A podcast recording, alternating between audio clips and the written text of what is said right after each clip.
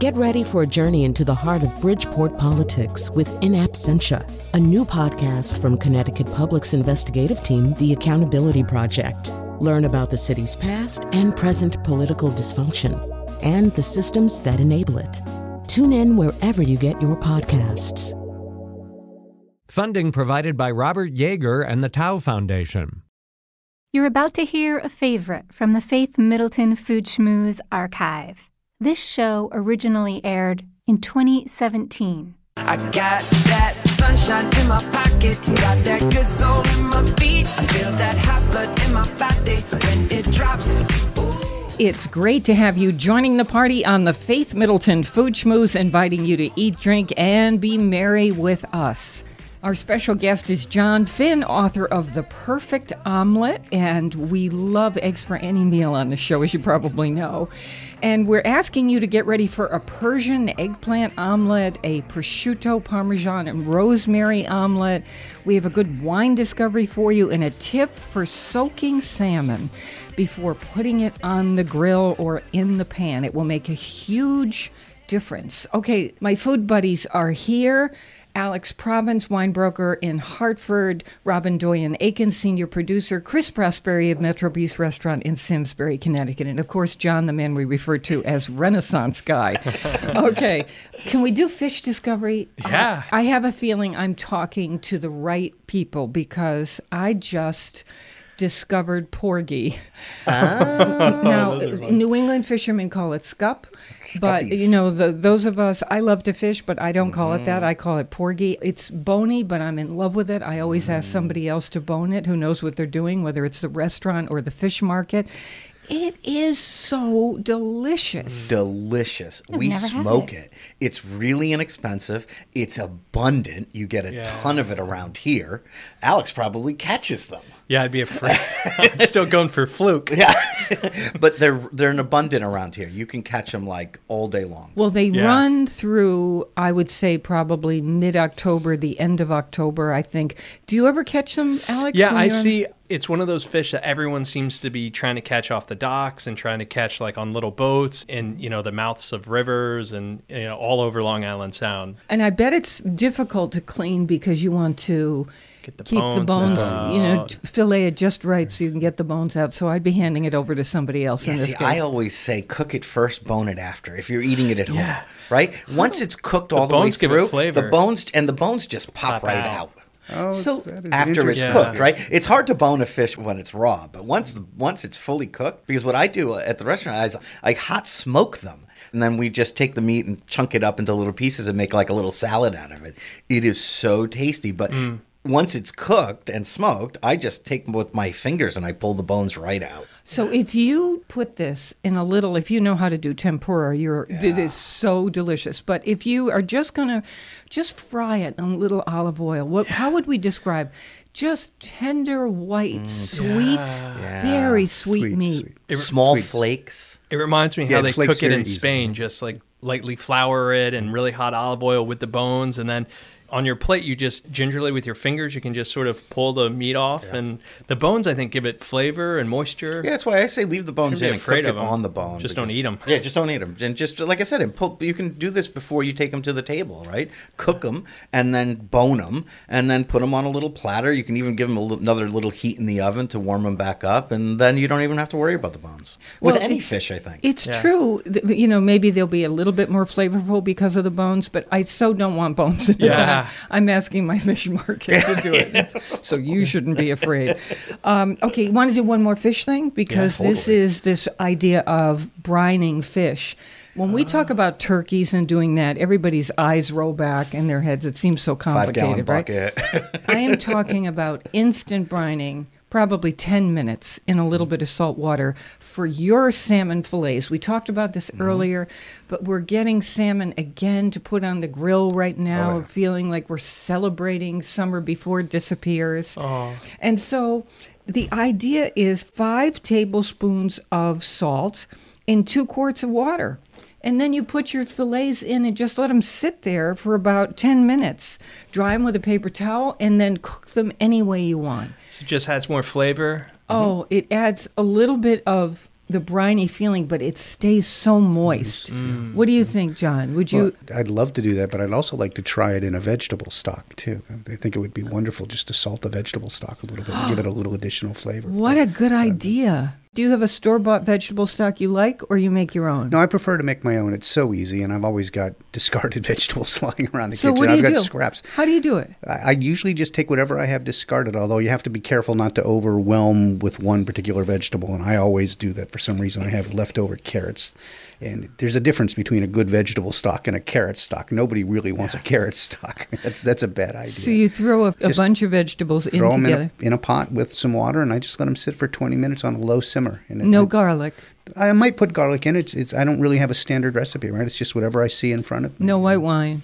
A little bit of white wine and peppercorns. Okay. I don't know why, but I have to put peppercorns in everything. Well, so that sounds good. I'm thinking in that stock you'd throw in a handful of dill.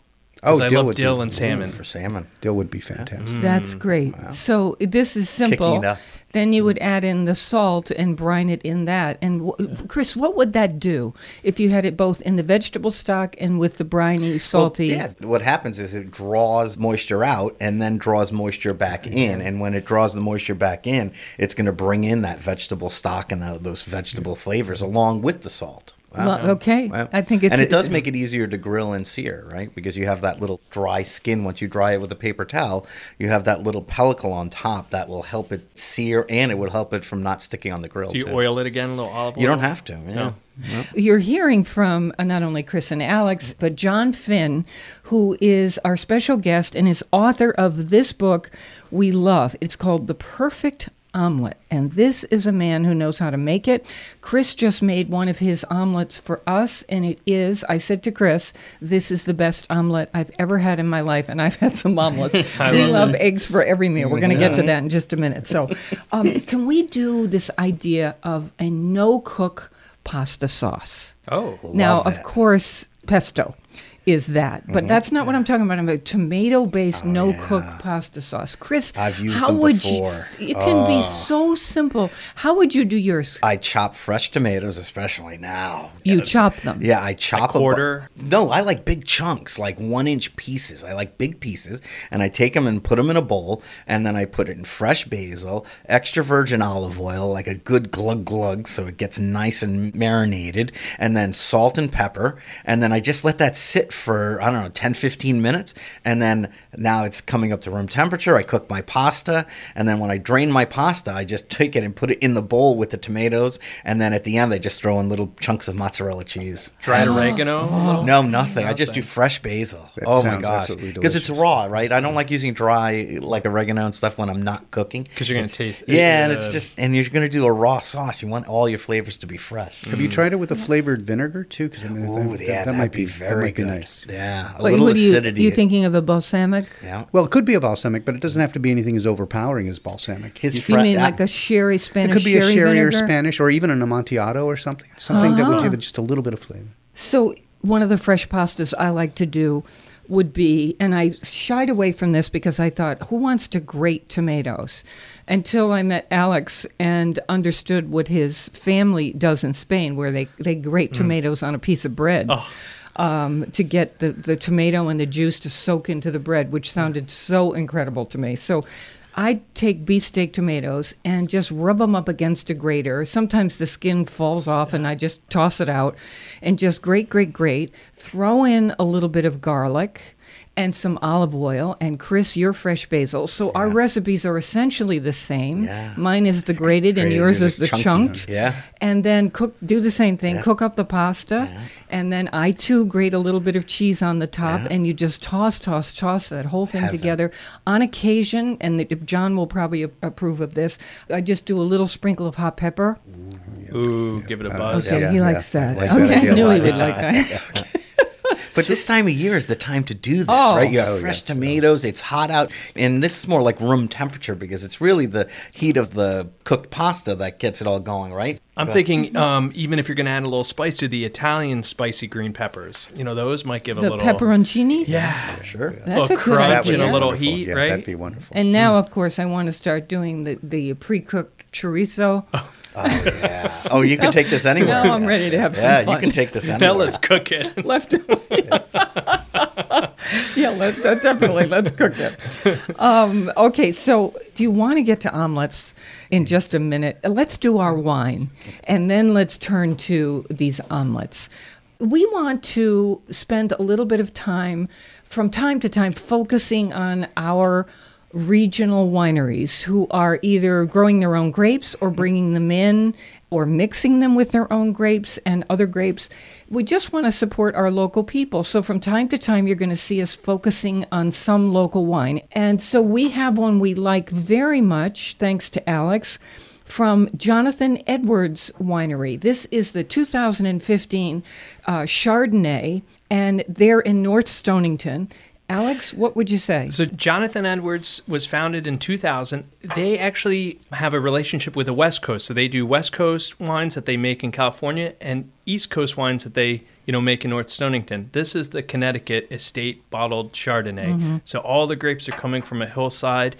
And I thought it was fun with the buttery, eggy omelet, playing off that buttery note. It's 7 months of French barrel. So when you smell the wine, but when you taste it, it's very crisp, isn't it? Like it has like something out of Chablis, maybe. I like this wine, and we're going to get to this issue of price when it's a local wine. Chris, go ahead. Yeah, but you know what I love about these wines? I like drinking them there. I don't know if you go to these places sometimes. They're beautiful. But this is where you get this bottle. You're at Jonathan Edwards Vineyard. You sit down somewhere on a blanket or a picnic table in the summer, right? And you drink the wine there. And maybe you have a little cheese and crackers or whatever. And you really look around and start feeling like this is from here. And you can go anytime. All the vineyards now. Of year. Yeah, all the vineyards have places you can get a bottle and just sit and drink. Really, it's true. So part of the beauty is a vineyard. Let's describe what this wine tastes like. So this Chardonnay has a note. It's not hitting you over the head with butter. It has a note of butter. It has wonderful acidity. So it's going to go with both lobster and other kinds of fish and chicken. Alex, what little minerality? Yeah, it's like a white burgundy. It, when you put it in your mouth and you move your tongue around, it has a thickness to it like you'd expect from Chardonnay. But then you get like a salvation that you get from, acidity. I'm so tasting it's brightness. It. Mm-hmm. And then as you swallow it, it's a nice wine. Very nice, nicely made wine. So this is at our website, foodschmooze.org. And what's the price on this? $23 to $25. So this gets us into this issue of what premium, as John, you were saying, what premium are you willing to pay a little bit more for a locally produced wine? How do you think of it? I think it's really important to support local producers in this way, but it does require that you make an investment of sorts, right? They're making an investment in the local economy, in the local communities in which they live. And if we're going to support them, then we need to make that same kind of investment. I think it's worth a little bit, but there is a price point at which people are going to flock, I think, to something else that they can get. And also that's more reliable, right? Only a certain kind of wine drinker is going to be interested in doing this kind of exploration. Yeah. Having said that, the vineyards are getting better and better, but I think what you're saying is sensible, and we are cheering for every one of our vineyards. I'm telling you that. So very nicely done, Jonathan Edwards. At our website, tell you what to say, picture of the label at foodschmooze.org. You know how schmooze is spelled.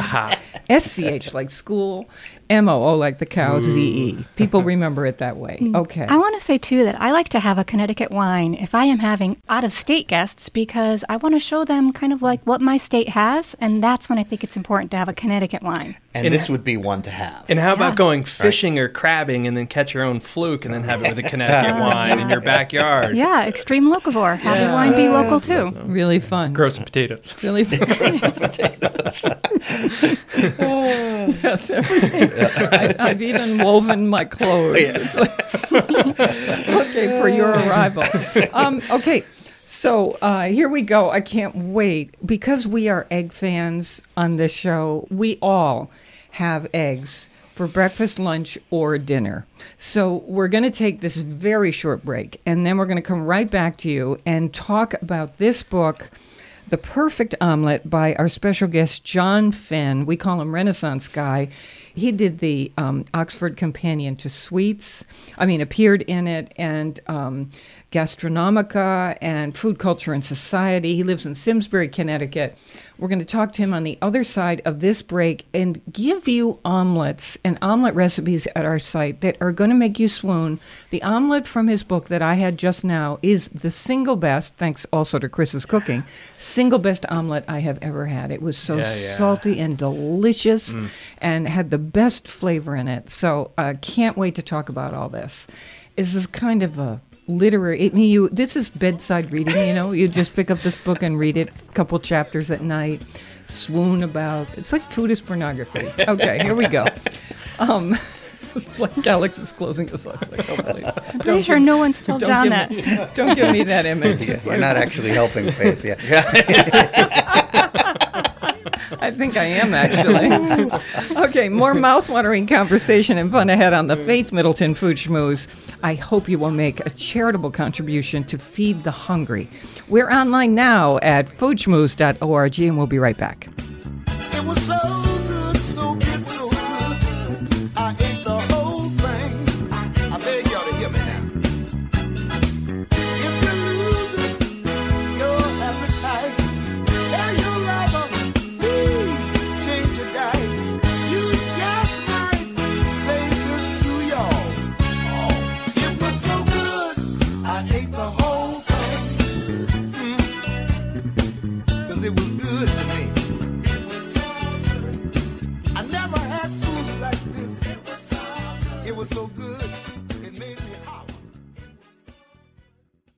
You're listening to a rebroadcast of the Faith Middleton Food Schmooze.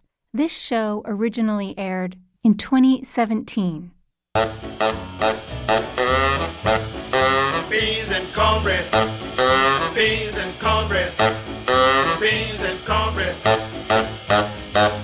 Beans and cornbread had a fight. Beans knocked cornbread out of sight. Cornbread said, now that's all right. Meet me on the corner tomorrow night.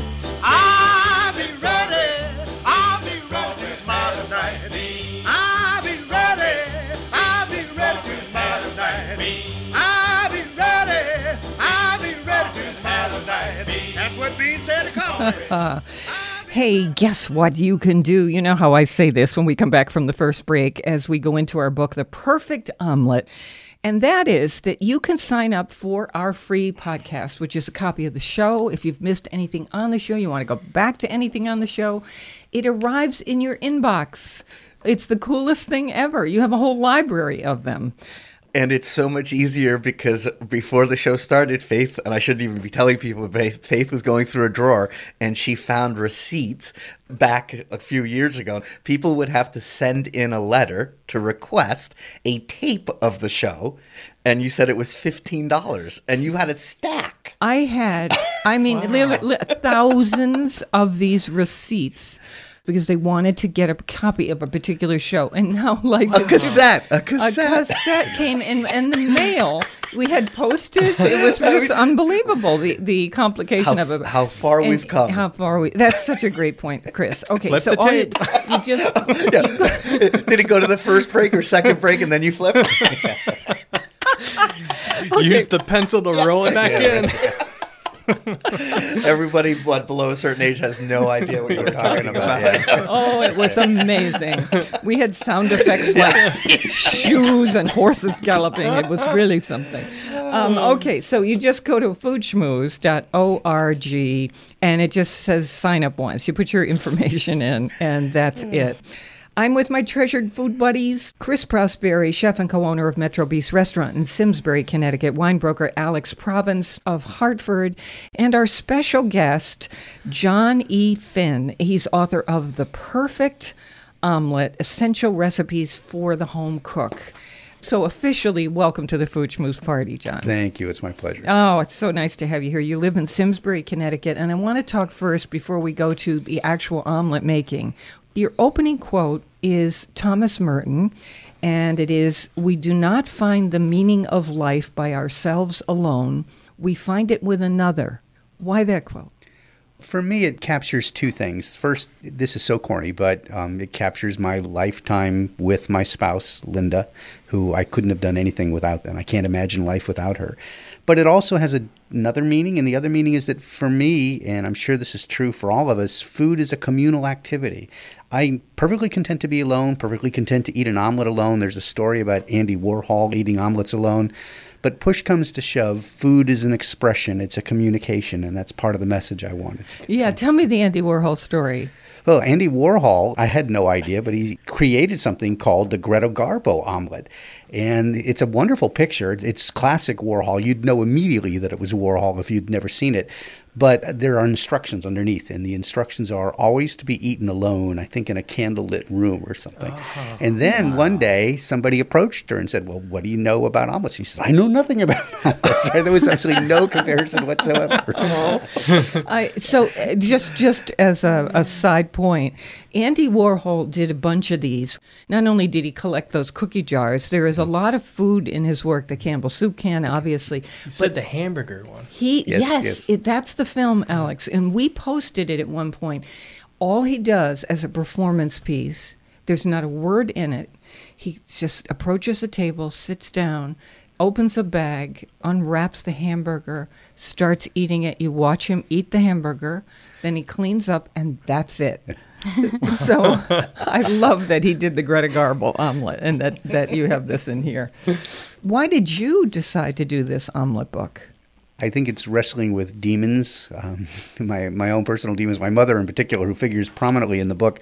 My mother, I think, was determined to find the secret to a perfect omelet, and the fact that she could embarrass me along the way was just an added benefit.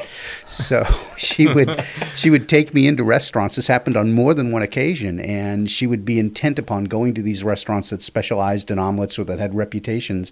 I mean, she would disappear in the middle of a meal, and she'd sneak into the back of the kitchen, and I remember one event distinctly. I remember her being walked out of the kitchen, being held firmly at the elbow, and being escorted out the door. And all I was thinking is, I'm going to be arrested because I haven't got any way to pay for this meal. I'm just a child. That's right. And I used to shrink at the table. I tried to be as small as I could. I was going to a senior prom like so many of us did, and my mother refused to pay for the date because the restaurant I had chosen was apparently really bad at frittatas. And my mother, that was the killer for her. I mean, you can't go to a restaurant that doesn't have a decent frittata. I remember I had to take a part-time job for like 3 weeks to pay for this meal, which, you know, in my teenage entitled years, I thought, well, of course my parents should be paying for this. But my mother had principles, right? Well, she had food principles. All about standards. Exactly right. There's another quote in your book at the opening where you're doing your essay, which is so terrific. And it is Oscar Wilde who said, "An egg is always an adventure. The next one may be different." Depending on where you get your eggs, there is a difference. Yes, yeah. Absolutely. Where do you get your eggs? I like to buy them right off the side of the road. So one of the great things about Simsbury and Granby and that part of the state is you can just walk down or drive down the road, and there'll be a hand-painted sign up there that says fresh eggs, and I love to try those. Yeah. But the most reliable, I'm sure you know, is, and I can't pronounce it correctly, there's a correct way to do this, Flamig Farm. Flamig Farm. They're famous for having the eggs in reverse sign, and they have beautiful eggs. Hundreds of chickens. Yes. And happy chickens too. And it's clear that this is a place that genuinely cares about their birds. Are the yolks that nice saffron color? Yeah. They have that kind of saffron orange color, and they're so round and rich. I mean, the thing is, for people who don't really know or love eggs, it's worth sometimes taking just an ordinary store-bought egg and taking a fresh egg and cracking them, and people will know the difference immediately. It's really remarkable. Now, here's what they want to know. I might see the difference in terms of color. Can I taste the difference? Maybe this is what I want to believe, right? I mean, there's a whole mythology associated with this, but I genuinely do believe that you can taste the difference in fresh eggs. It can be subtle, but a really good fresh egg is so delicious. Let's go to your omelets. I, for one, don't think I make a very good omelet. And so I look at this book with the greatest interest to see what it is that I can do better. Even though when I make an omelet that's just okay, I enjoy it. But I see when I watch other people, I've certainly watched Jacques Pépin make an omelet, and, you know, Chris was making his omelet earlier. Chris, it's just, it's a whole other thing. There's a bit of an art to it. So what would you say? What's the key? the key is good ingredients, right? I mean, because even if you're not especially skilled at making an omelet, really good ingredients cover just a host of sins. So that would be the most important thing. And the other is, this will sound a little corny too, but I think having respect for what it is you're doing more than anything else, that and fresh ingredients. What do you mean? Respect for ingredients means, for example, choosing the best you can get first. And afford, yep. And afford, absolutely, right. And let's be honest about it. Fresh eggs are actually more expensive. You're going to pay a premium for them. It builds into the wine discussion we were having earlier. Maybe you treasure them more, though. That's precisely it, right? I mean, they're more value to you, so you're not just going to throw them around. Yeah. But it also means, and this is a point I try to stress in the book, when you're cooking, this is true, I think, for all cooking, although I'd be interested in hearing whether Chris agrees or whether any of you agree. I think paying attention to what you're doing. It is so easy to be distracted. There are so many things that compete for our time and our attention. An omelet isn't a whole lot of investment, right? It's only 5 minutes of your time, 10 minutes if you're doing something truly spectacular. It's worth taking the time to concentrate on just doing the omelet. 100%. I think because it's such a simple thing, it's such an inexpensive thing, that people I talk to that have trouble making it, they're like, oh, I'm just gonna make an omelet. I never just make an omelet, and you too, right? An omelet is an amazing thing. Enjoying the process. Yeah, and really watch what's happening in the pan and be there. Would you all brainstorm with me? Because I can tell you what my number one mistake is after we focus on a couple of recipes. I want to get to, and we have this at our site, foodschmooze.org. We just had it. Chris made it for us, and it was so delicious. It's the prosciutto, parmesan, and rosemary omelet. Oh, it was perfectly made, and the flavors that you have chosen for this. It has flavor. It has a little texture. With the tuile. It has. I mean, it's the perfect. It really is the perfect. Let's say what this is. Okay, so it has a little. It's optional, but it's a little Parmesan tuile, which is a thin all cheese cracker that you just grate some cheese, fry it up in a pan, and you're done. It becomes a cracker. Make a sandwich out of it. It's so wonderful in terms of texture with the egg. And they're so addictive. Once you start eating them, you can't stop. Yeah, try eating one. Yeah. I was really looking around to see whether. So you can eat that? Couple eggs, water, chopped fresh rosemary. I would say careful not to overdo that. Salt and black pepper, unsalted butter, couple ounces of prosciutto that you roughly chop up, and some shaved Parmigiano Reggiano. And you can have this little cheese cracker on the side. So there are the ingredients. There's nothing wildly exotic about that. How does it come together for you? Take us through it step by step, John. For me, the first most important thing is making sure you have all your ingredients ready, because an omelet goes so quickly. The last thing you want to be doing is hunting around trying to find something, because it's all going to go to pot if you have to go run to the fridge to get something. So step one, here's what's interesting. You preheat an 8 or a 9-inch skillet on medium or medium to high heat with nothing in it. Is it a dry pan? I start with the dry pan, and then we'll usually add, for this omelet, I think I say butter. but olive oil is fine too. In fact, I find for most of my omelets, except for dessert omelets, I end up using olive oil or a combination of olive oil and butter. But probably more than anything else, the temperature of the pan is going to be critical to making a successful omelet. And it's not an exact science, right? None of it's an exact science, but if you do it enough, you'll learn exactly where the point is. I like to think that the butter should just be beginning to make some noise. You want to see it bubble. You want to hear it sizzle.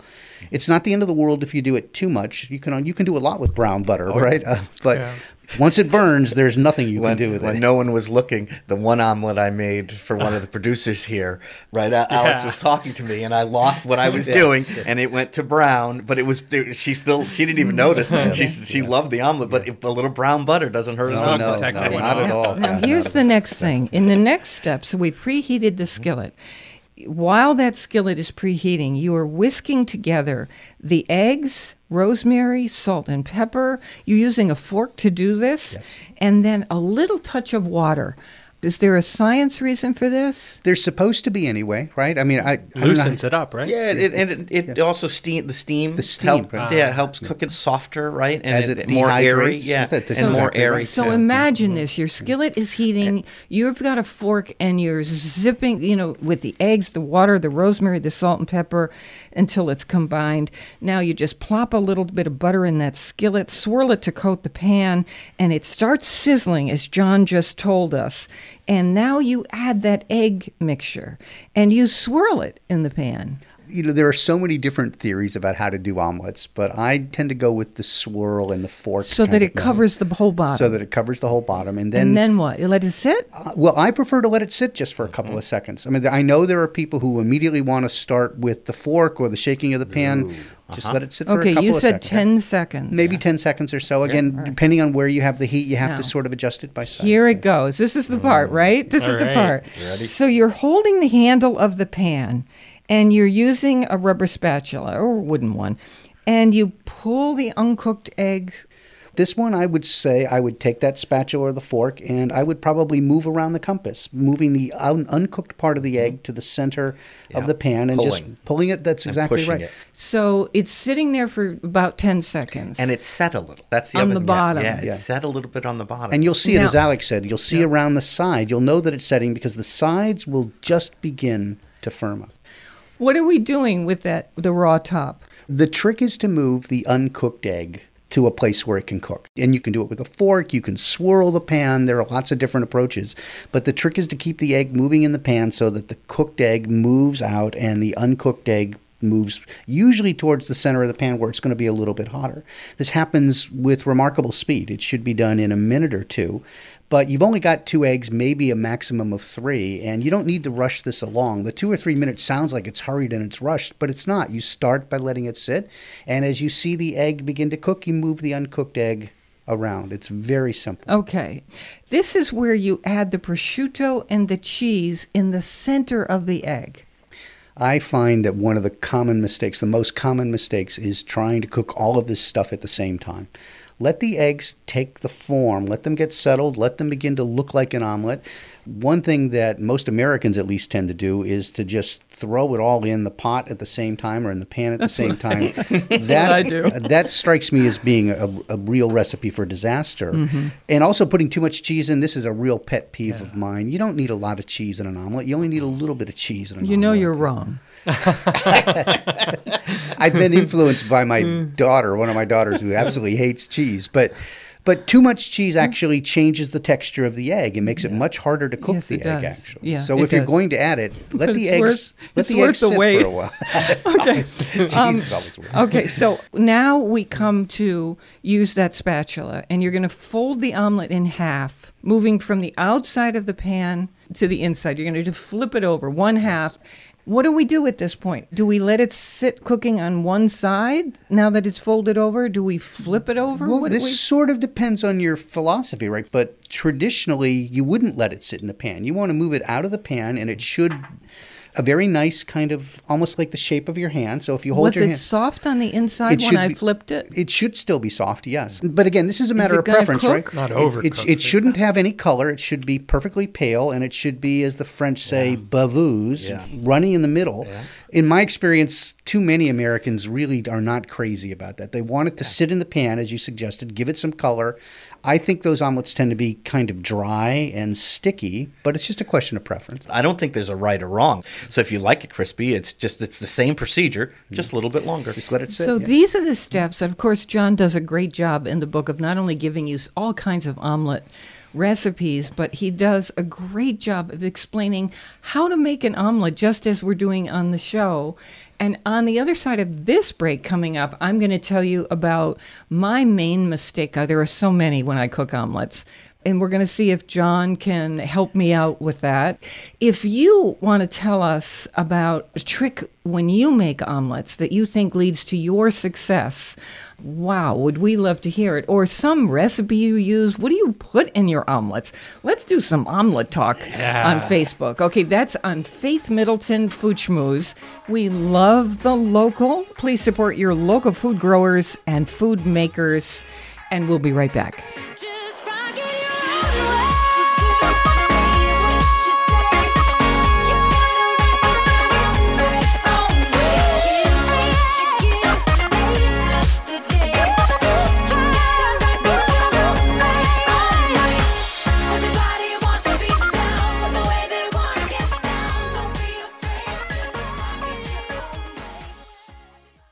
You're listening to a rebroadcast of the Faith Middleton Food Schmooze. This show originally aired in 2017. I'm putting all my eggs in one basket. I'm betting everything I got on you, Mama. This is the Food Schmooze Party, offering the richness of life and coming to you in Connecticut, Rhode Island, Massachusetts, and New York, including Westchester County, the east end of Long Island, the Hamptons. The senior producer is Robin Doyon-Aiken, and to hear the show on WNPR, it airs Thursdays at 3, and of course you can get the podcast. But here's what we want to say to you to get this conversation going on Facebook. We are blown away by the kinds of eggs in our region. We want to know from you, where are you getting local eggs? Or if you're doing the farm, let people know. Our address on Facebook is Faith Middleton Food Schmooze. Can't wait to hear from you about that. Our special guest is John Finn. Recipes from him and the book, plus information about the book, online right now at foodschmooze.org. The book is called The Perfect Omelet. This Persian eggplant omelet is a knockout. I know the Persian flavors because I love Persian food, but go ahead. What makes this Persian? Well, I'm not really sure what makes it Persian on some level, right? I mean, there's so much exchange, so much borrowing between all these cuisines. One of the things I learned trying to do the research was that there's real uncertainty about where the omelet comes from in its initial sort of origins, right? I mean, everybody seems to agree that the first omelets were Roman, but from that point on, some of us think the trail goes through France, and everybody thinks France has the iconic omelet. But there's a really good argument to be made that the original omelet is really more of a Persian, Middle Eastern kind of concoction. And it's largely a question about using spices. Oftentimes, the Persian omelets are a little bit thinner. They use less eggs, or they're cooked in a larger pan, so it appears that the omelet itself is thinner. But traditional ingredients would be heavy with herbs of one sort or another, and local meats or local vegetables. Eggplant, of course, appears throughout all. So in your recipe, eggplant, chopped onion, sliced zucchini, olive oil, ground turmeric, ground cinnamon, fresh leaf parsley, butter or olive oil, mint or basil for garnish. So you can see those flavors. And I would probably use all of those and more. I mean, if I had, I would simply go to the market again and whatever fresh herbs are there. And all the mint. Yeah. So this is a wild thing. One day I didn't have too much in the refrigerator, and I was trying to put something in my omelet. And I tossed in Kalamata olives.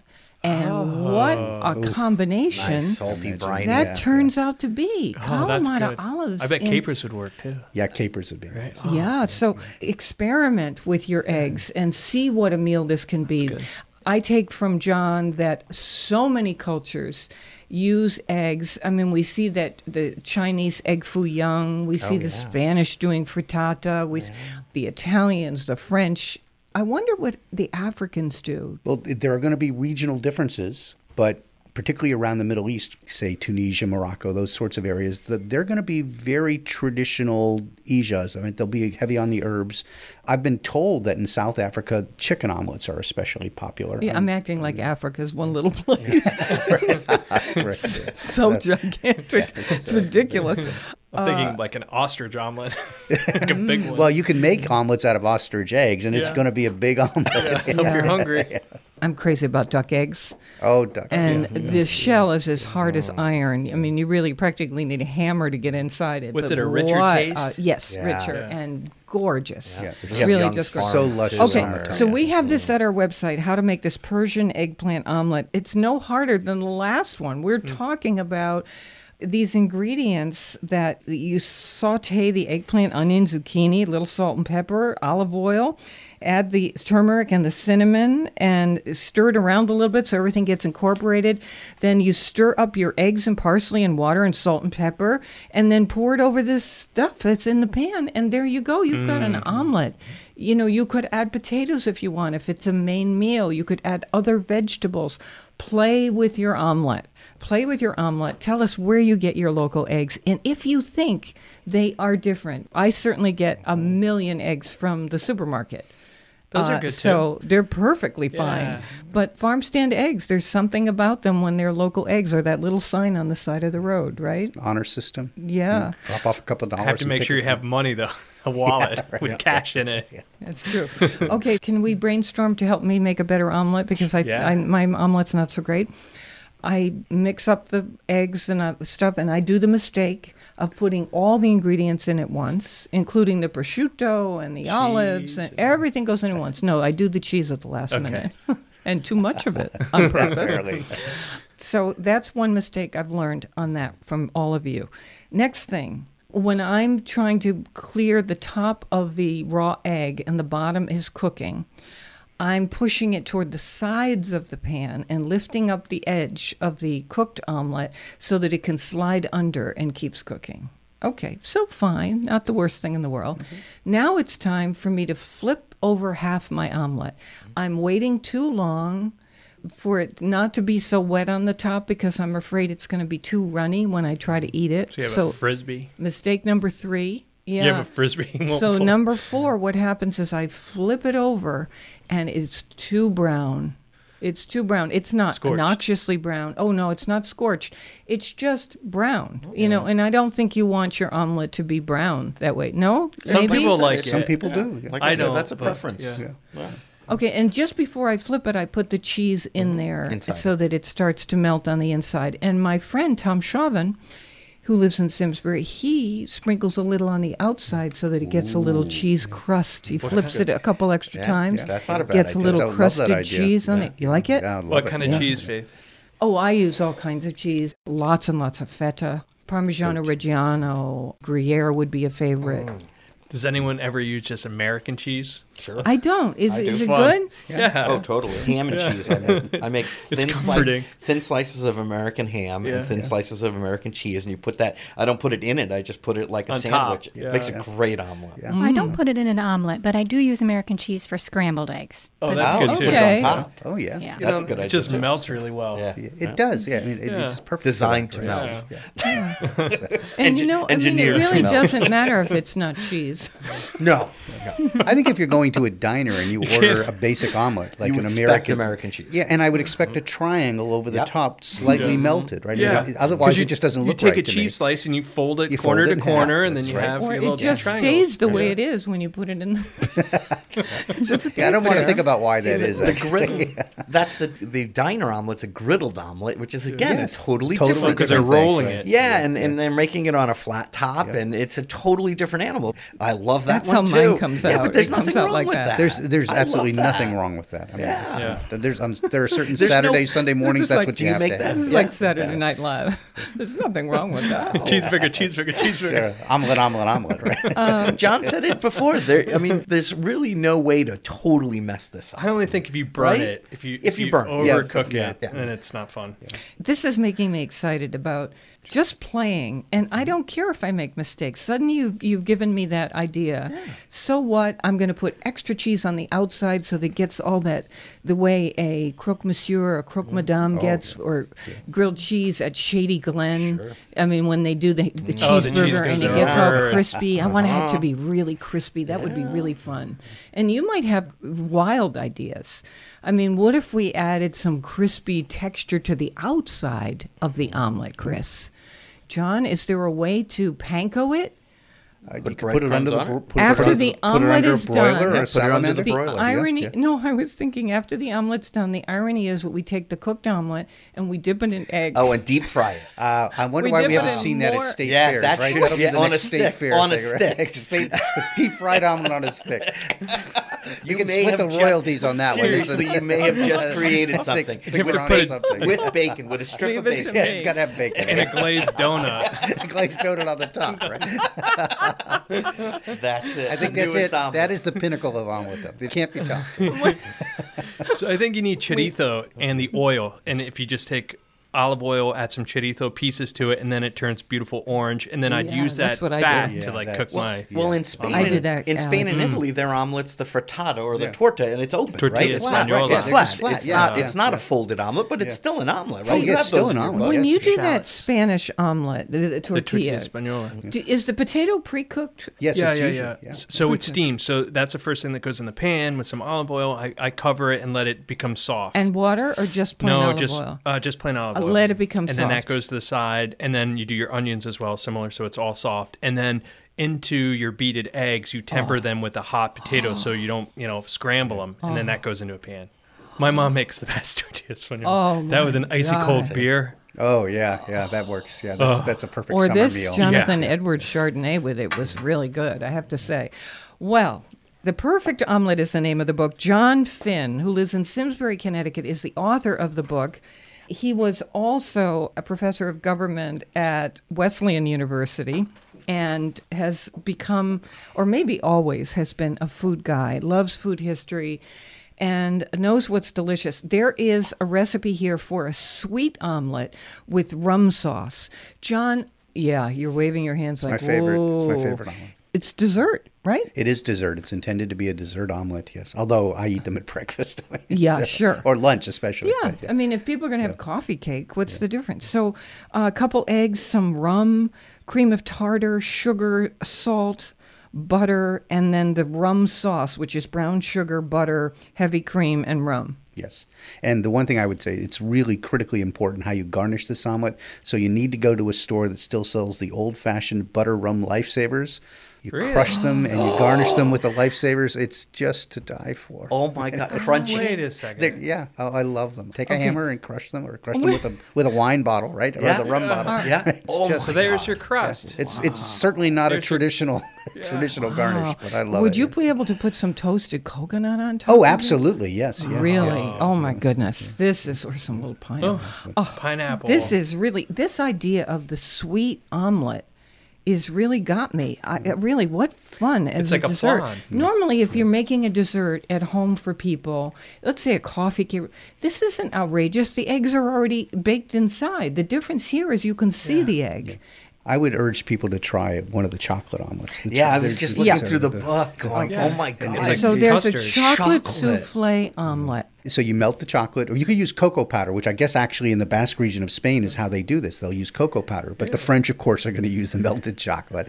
And you put it in the egg yolks, and then you combine the yolks with the whipped whites. And like a souffle. It's like a souffle. It's a souffle omelet. Yeah. I start it in the pan, and then you stick it in the oven for 7 minutes, 8 minutes or so. Wow. It puffs up like a souffle, and you won't believe this. It tastes like chocolate cake, like a flourless cake. Why didn't we make that today? Can we still make that today? Well, I mean, you could do the whole thing in 15 minutes, and so you'd make that for your guests. I made that actually yesterday at my culinary school. I was doing a culinary demonstration, and souffle there was so much sort of apprehension about it, and it was wonderful. I liked it. John Finn lives in Simsbury, Connecticut. He is a real food guy, food historian, government historian, actually, also. And these are some fantastic ideas for savory and sweet omelets, including this chocolate souffle omelet at foodschmooze.org. That's Valentine's Day breakfast, I think. Really, for me, it's like every... I thought we said lunch, too. Every weekend I'd be making this. What a good idea. It's just the basic version. You can add coffee to it. I like to add espresso to it. Almond. Wow. Can you do individual ones for people at a dinner party? If you had little cute little... It's only two eggs. So it's a souffle. Yeah, it's only two eggs, but I think a two-egg souffle or omelet is more than enough for two people. I fold them over. It's a little complicated to fold a souffle omelet, as you can imagine. But if you serve it open-faced, then you can just cut off pieces, right? It's like cutting a pizza, actually, and it's very easy to serve. Any powdered sugar? Yes, powdered sugar. Right. Yeah. Let me just say that some of his dessert omelets are the simple jam omelet with fruit, a souffle omelet with pears and pecans, a sweet omelet with candied walnuts, one with sugared strawberries, a coffee souffle omelet, the Friar's omelet. This is a Scottish dish. This is old Scottish dish. This is from my people. Yes, it's a very old Scottish dish. So this has apples and butter and sugar and nutmeg and cinnamon. This is very much like an apple pie omelet, right? When you say? Yeah. So, this is so good. This is it brings it to a new place for me, because I've never had a dessert omelet, nor have I ever thought about it. You never even think of that. No. So thank you. Thank you for this whole book, by the way. Thank you. It's wonderful to talk with you about all this. Thank you. This has been so much fun. You're a great guy. This is John Finn of Simsbury, Connecticut. His book is The Perfect Omelet. Information online, plus all the recipes we talked about on the show. They're up there at foodschmooze.org. Don't forget, on Facebook, please tell us, where are you getting your local eggs? And if you have some tricks or special things you put in omelets, we want to hear it. On Facebook, we are Faith Middleton Food Schmooze. That's how you find us. Love everybody here on the show. And you. We're on WNPR Thursdays at 3. Never eat more than you can lift. In New Haven, I'm Faith Middleton.